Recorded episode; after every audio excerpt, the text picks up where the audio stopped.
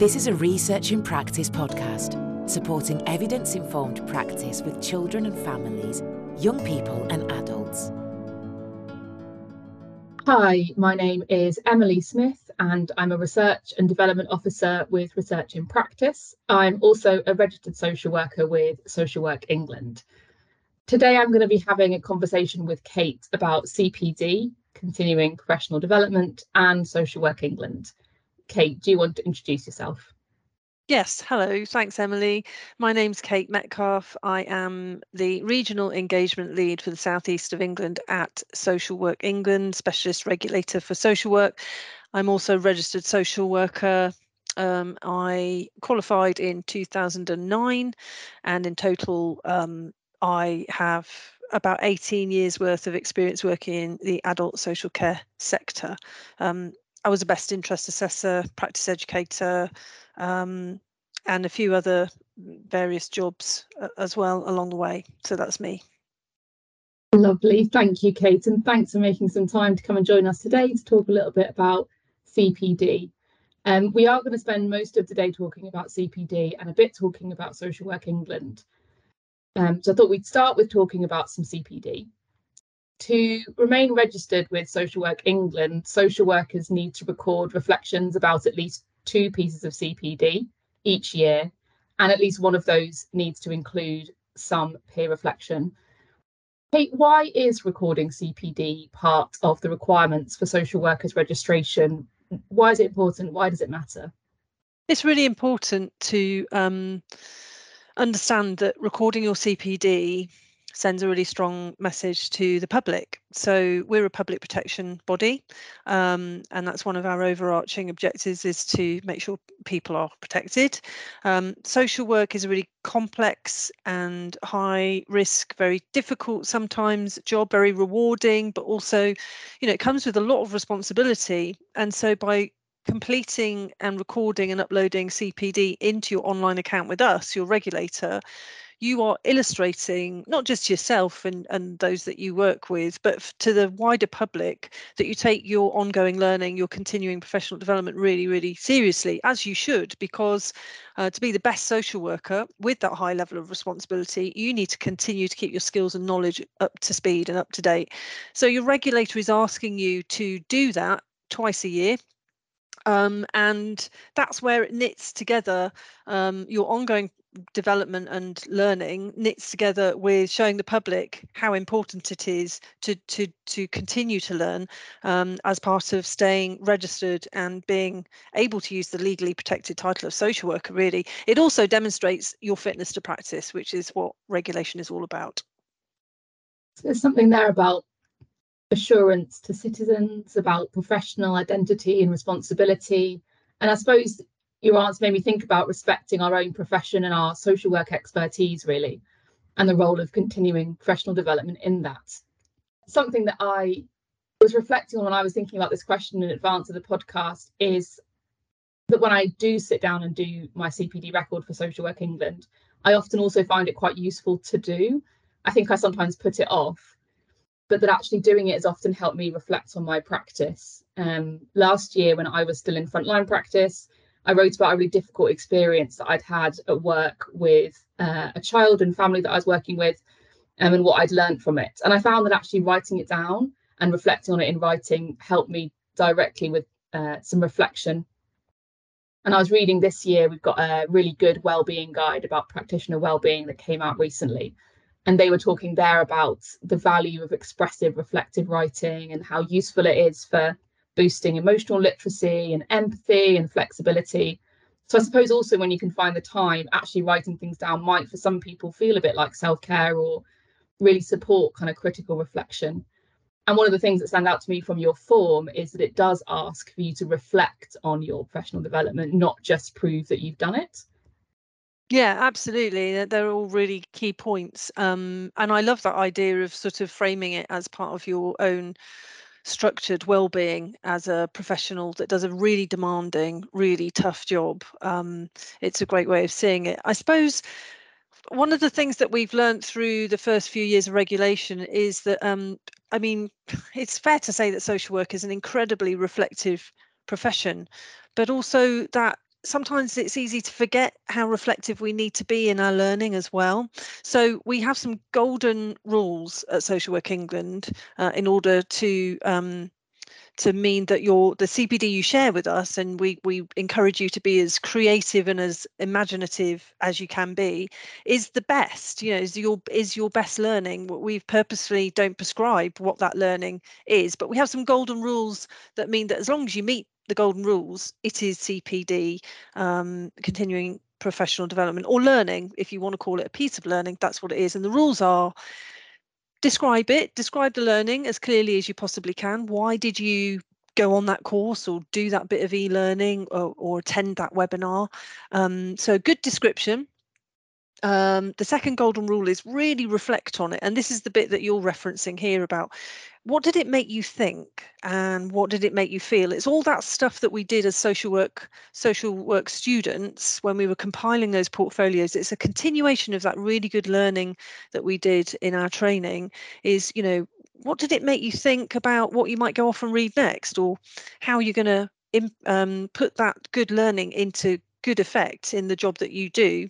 Um, and the third golden rule is to anonymize everything, including anybody who constitutes your peer for peer reflection. So anonymity, uh, reflection, description, and the, the the yeah the reflective part of it you know that should be as it should be a meaningful exercise um, one of the best bits of advice anybody um, shared with me about this uh, which i've gone on to to mention in almost every cpd workshop i've delivered since is book an appointment with yourself you know you're worth 20 minutes of your own time once a week, once a fortnight, even once a month if that's all you can manage. But book 20, 30 minutes with yourself, literally book a meeting with yourself. Don't invite anybody else and give yourself the the time you deserve to sit down and write down what you've learned this week because every single week you're learning something as a social worker.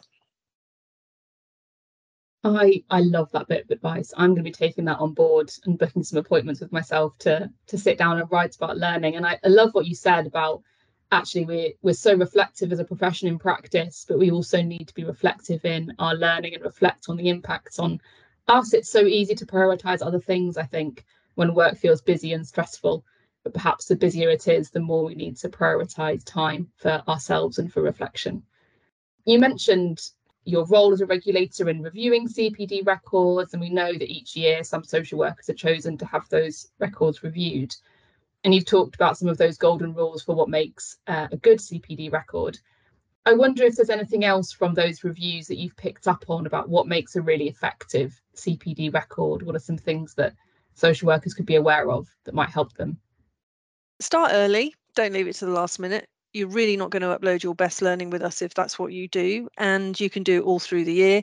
Focus on impact. So, so with the learning that you've done whatever it is um, because you get to choose the learning that's been most meaningful to you um, talk to us in the reflective part of that about the positive impact it's made on the work that you do we know that lots and lots of social workers on the register are not case holders so when we talk about positive impact on your practice. We don't we're not necessarily talking strictly about um, the face-to-face practice that you might be undertaking with members of the public with children families and adults. We're talking about the job you do the job you happen to do as a registered social worker. So what's the really positive outcome and impact that that learning is going to have on the job that you do? We really want to know what difference has that learning made um, and then structurally, yeah, try and try and use a bit of a basic structure. This isn't an academic process. We're after quality over quantity. Um, there are minimal word counts for each box, and the form tells you what those are. But we don't want to restrict you either. But really think about um, uh, the, the the quality of what you're or giving us it's not an exercise in being sort of um, tested. We're not trying to trip you up, and it's also not about sort of someone signing off uh, that you've proven to us that you've you're learning. We know social workers are learning every single week. It's a, a matter of um, capturing that learning that you're already doing. You've probably done loads of bits of CPD that you could upload into your account, but you just need to capture them and share them with us and just proofread it. I would say really proofread your CPD. We don't have a spell check on our system yet, and I think that we'd very much like to change that but at the moment it's not not there. So make sure you structure and proofread your your submission so that they make sense to us. So start early focus on impact quality over quantity proofread what you're writing and really focus on capturing learning and reflection um, more than, than anything else um, will make for a good effective cpd record when you, or I know it's not you personally, but when you as Social Work England uh, review those CPD records, are there any common challenges people face when completing it or common pitfalls that people fall into that might um, make it more difficult for them? Yeah, there are actually, and you know, I've I've been um, part of the group that's been doing some of the auditing of CPD and spotting the patterns. So um, I would say that lots of social workers, you know, just to emphasize here that everybody's really trying hard to get this right and we know that social workers are super busy um, so i don't want this to come across as super critical. But what i would say with spotted is that social workers often repeat themselves so they might they might write a description of the learning and then they go on to write another description of the learning. So um, the description is what you did and why you chose to do it. The reflection which is often ironically for social workers where they fall down a little bit. That's the bit where it's it's actually okay to write in the first person and say i thought this. I felt that. This is what challenged me.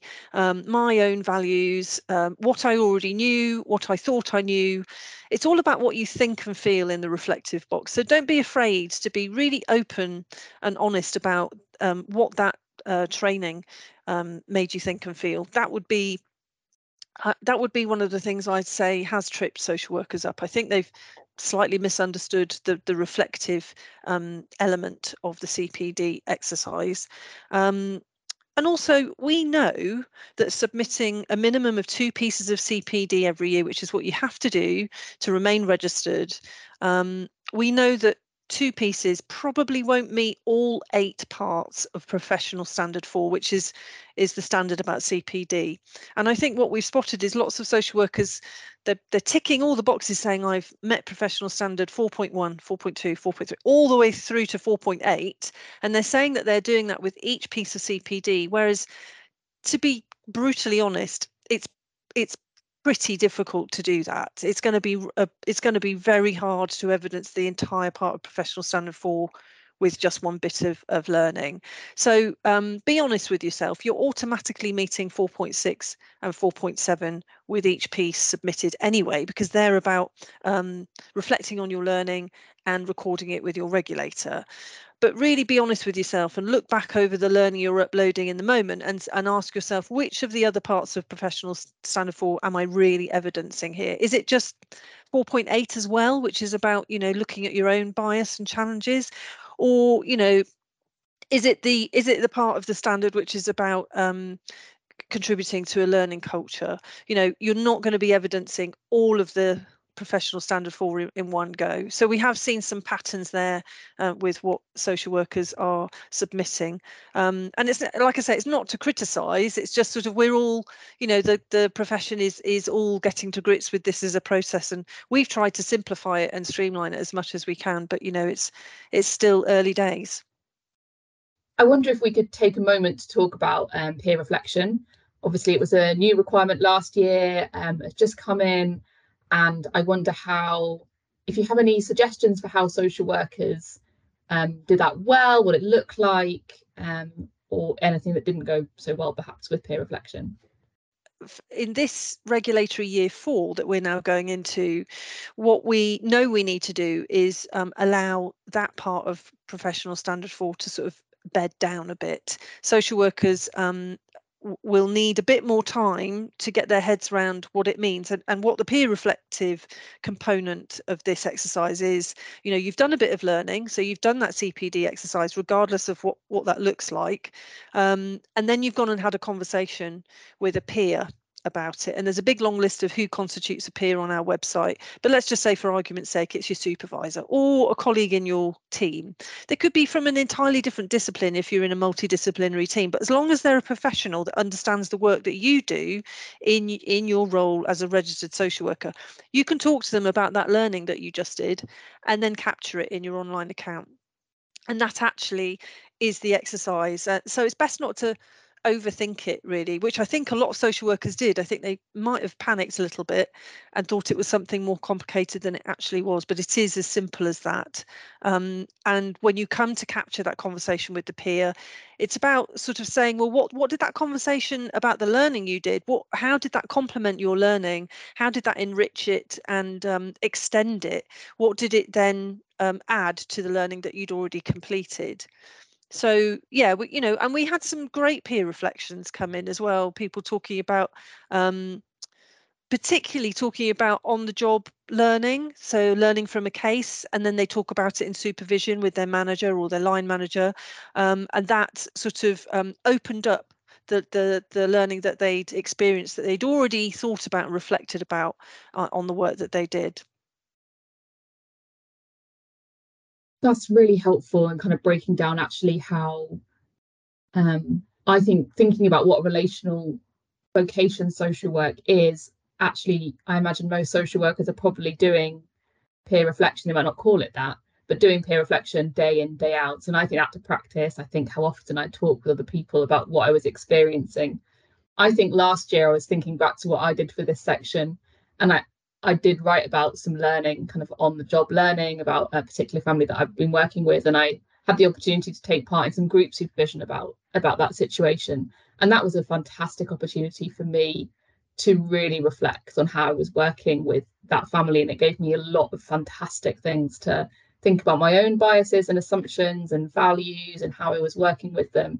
Um, I'll pop in the podcast description some links to some of our resources about group supervision not that it sounds like peer reflection doesn't need to be that formal but if no. people do want to take the opportunity to take part in some group supervision it's it's a good chance to do it and it's just a good point to bring up actually emily is that peer reflection can be formal and it can be informal and it can be one to one and it can be in a group setting it is entirely down to the social worker to choose um, how they do it. And if you're getting regular good quality supervision, which hopefully you are as a social worker, then anything you discuss, any learning that you've undertaken and completed, whatever format that you discuss in supervision with your line manager, um, that will constitute peer reflection. If there are social workers listening who aren't in frontline practice or who aren't working at the moment, say, for example, they're on sick leave or maternity leave, um, have you got any tips for how they could talk or think about doing some peer reflection? Yeah, sure. So um, we also know that most social workers are female, and a lot of female social workers are mothers and and go on maternity leave as well. So we've had uh, uh in the early stages of us being in place, we had a lot of questions about well, how do I maintain my CPD to stay on the register because I'm on maternity leave, and that was another category as well. Um, and this is this comes back to that aspect of being as being as creative and as imaginative and as flexible as you can be. So if it's if you've learned something um, whatever the format you know you might have read an article you might have listened to a podcast like this um, you might have attended an online event or a team meeting um, or you might even have watched a tv documentary um, that um, you know portrayed social work in a certain way. Whatever format um, even if you're not in the workplace at the moment, if you're unemployed and between jobs, but you're still on the register, um, if you've read a, a, journal article while you're off, um, and you can describe the you describe why you chose to read it, what it was that you read, um, what you learned from it, and then the positive impact it's going to have on the work that you come to do next. Then that's a really easy way to keep your your CPD um, up to date. And I'd say with the peer reflection element, you know, when you've been on maternity leave, for example, you have um, you have this sort of reconnecting with work conversations ready for your return. That's a perfect opportunity to talk about some learning with your supervisor, and that would meet that would meet the the peer reflection um, requirement as well. And for those that do work for organisations and local authorities that might have a sort of a leadership role within that authority, say workforce development lead or team manager. Um, are there any tips you've got for them for uh, to help them support their staff or colleagues to complete CPD record?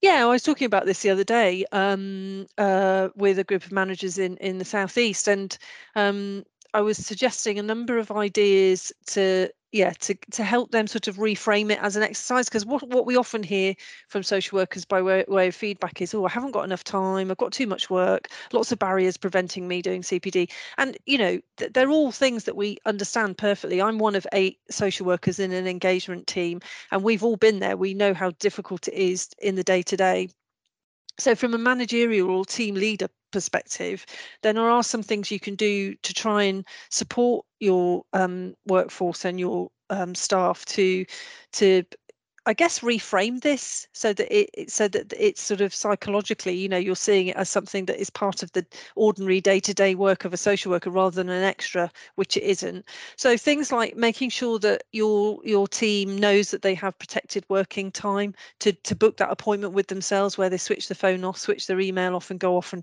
capture um, something in writing that they've learned that week.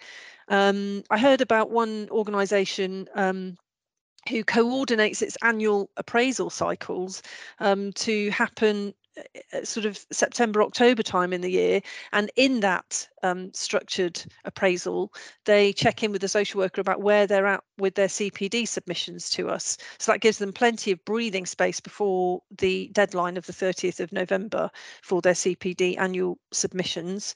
Um, changing supervision templates. You know, if you're a big organisation and you've got sort of formal templates for recording supervision, why not think about having um, an item high up on that um, supervision agenda, which is about, you know, how far are you with your Social Work England supervision submissions and uploading, um, you know, and having a conversation in supervision about, well, if you're finding it a struggle, why is that and what can be put in place to help that person get it done?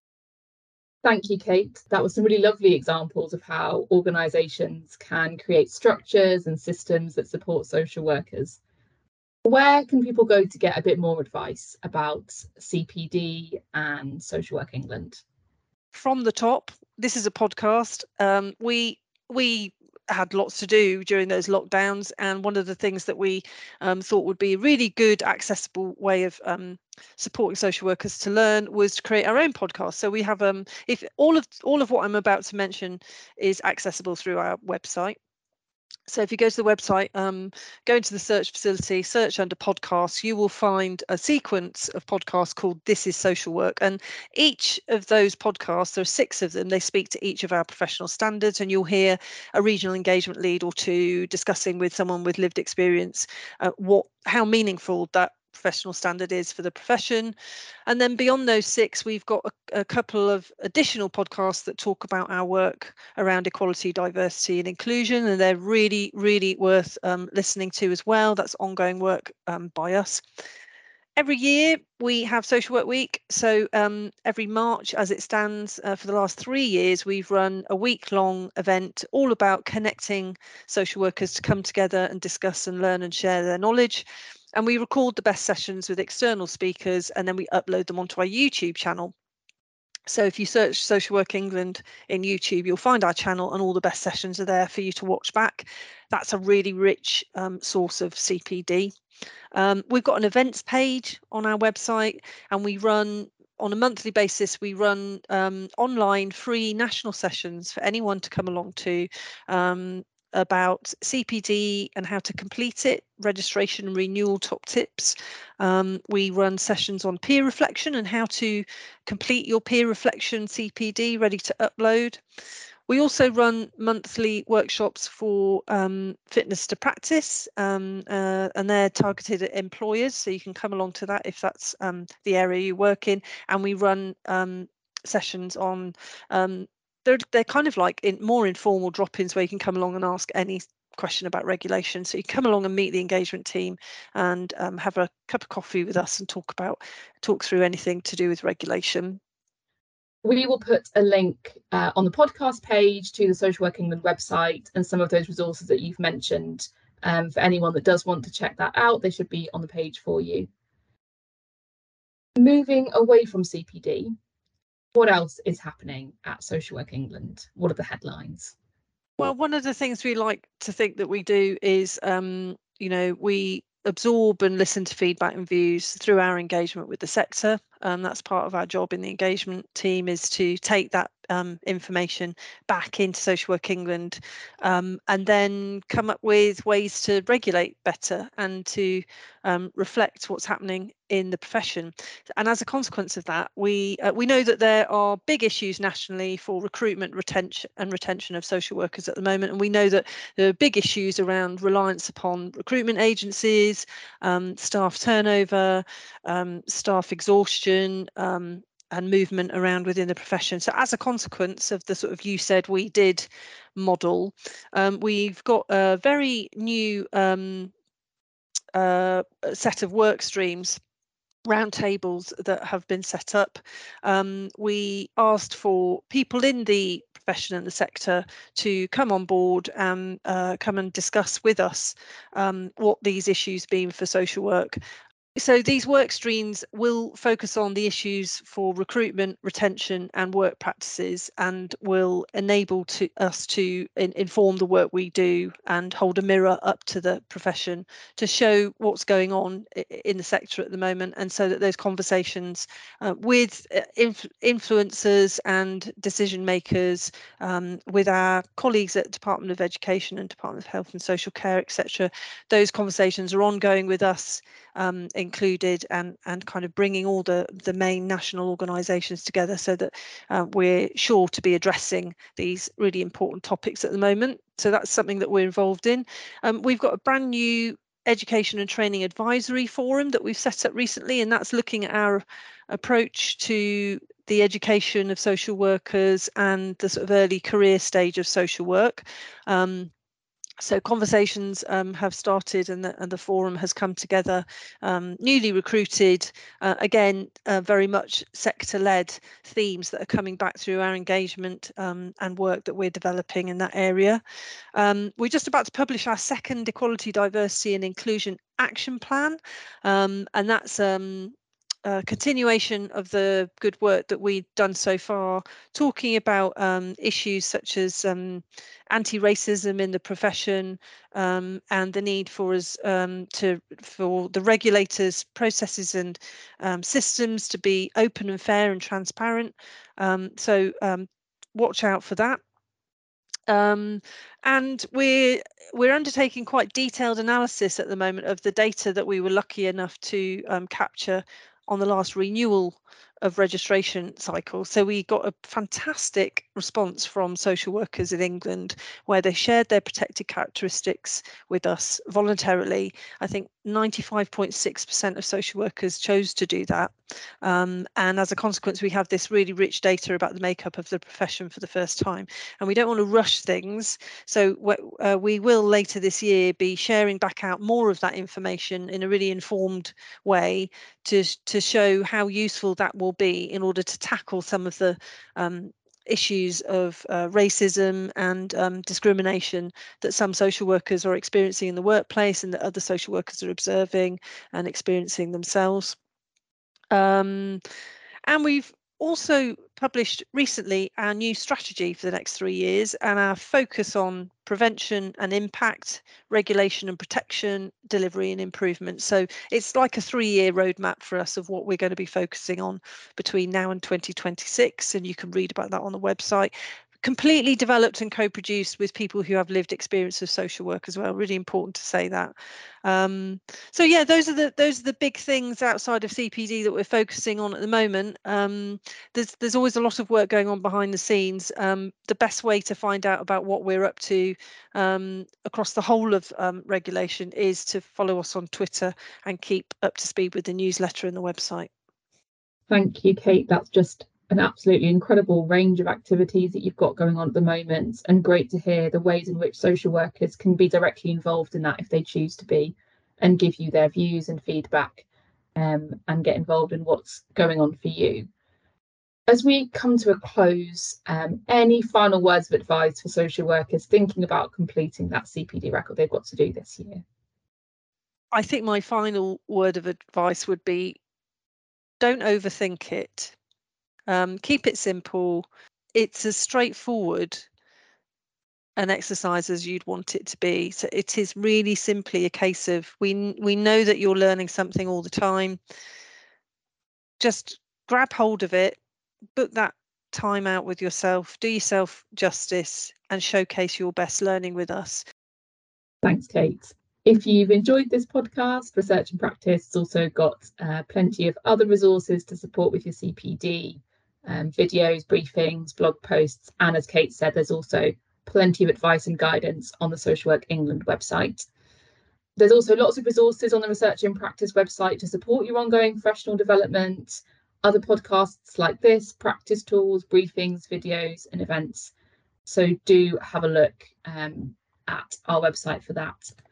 And just to end with thanking you, Kate, for your time, for your thoughtful and useful reflections. Um, particularly, I think, for your supportive and reflective attitude towards the social work profession and the value that you place on ongoing learning. I think it's, as a social worker myself, it's been a real pleasure to take part in this conversation. So thank you. Thanks, Emily. I've really enjoyed it. It's been it's been pleasure, and yeah, look forward to to seeing what's on the horizon next.